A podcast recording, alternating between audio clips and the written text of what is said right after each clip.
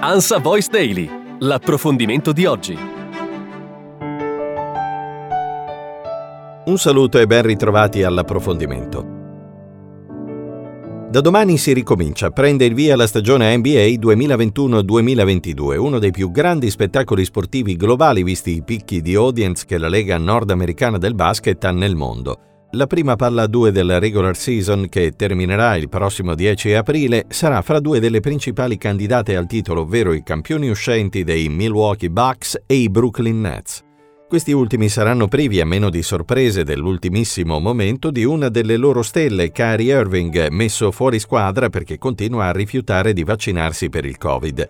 E proprio quello dei giocatori Novax è uno dei principali problemi per chi li ha in squadra, visto che non potranno essere utilizzati quando si giocherà in alcune zone degli States, come lo stato di New York e la California, che vietano la presenza negli impianti indoor, quindi anche in quelli del basket, a coloro, giocatori e tecnici compresi, che non si sono vaccinati.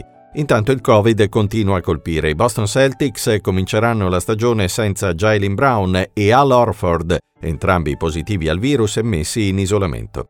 Tornando ai Nets, sono considerati il team in pole position, specie se riusciranno a recuperare il loro asso Novax e salvo infortuni come quelli occorsi nel finale della scorsa stagione allo stesso Irving e al barba James Harden, se la sorte fosse stata benigna, probabilmente Brooklyn, forte anche di un fenomeno come Kevin Durant, avrebbe prevalso su Milwaukee nelle finali di Easter Conference e poi su Phoenix in quelle per l'anello di campioni.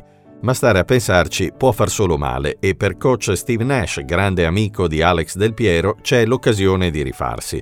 Sempre nella prima giornata sarà subito sfida tutta californiana tra i Los Angeles Lakers e Golden State Warriors. Nell'ultima partita di preparazione a Sacramento, LeBron James, che ha ripreso il suo vecchio numero di maglia, il 6 che aveva Miami e i compagni, hanno perso di nuovo contro i Kings, chiudendo il precampionato con sei sconfitte in altrettante partite. Ma nessuno se ne preoccupa più di tanto, James in primis, al punto da aver detto che la pre-season è solo una perdita di tempo. Certo è che i Lakers, nonostante l'età media elevata, sono i favoritissimi a ovest, grazie anche ai veterani Russell Westbrook, DeAndre Jordan e Carmelo Anthony arrivati in estate per rinforzare la squadra. Batterli sarà molto difficile per chiunque. Quanto ai Warriors, stanno per riabbracciare Clay Thompson dopo due anni trascorsi in infermeria, durante i quali l'Olimpionico di Rio ha fatto anche il modello per marchi di moda tipo Ugo Boss. Tra un mese o forse meno Thompson dovrebbe tornare ad allenarsi in gruppo e tra sei o sette settimane tornare in campo e allora i Warriors torneranno competitivi al massimo.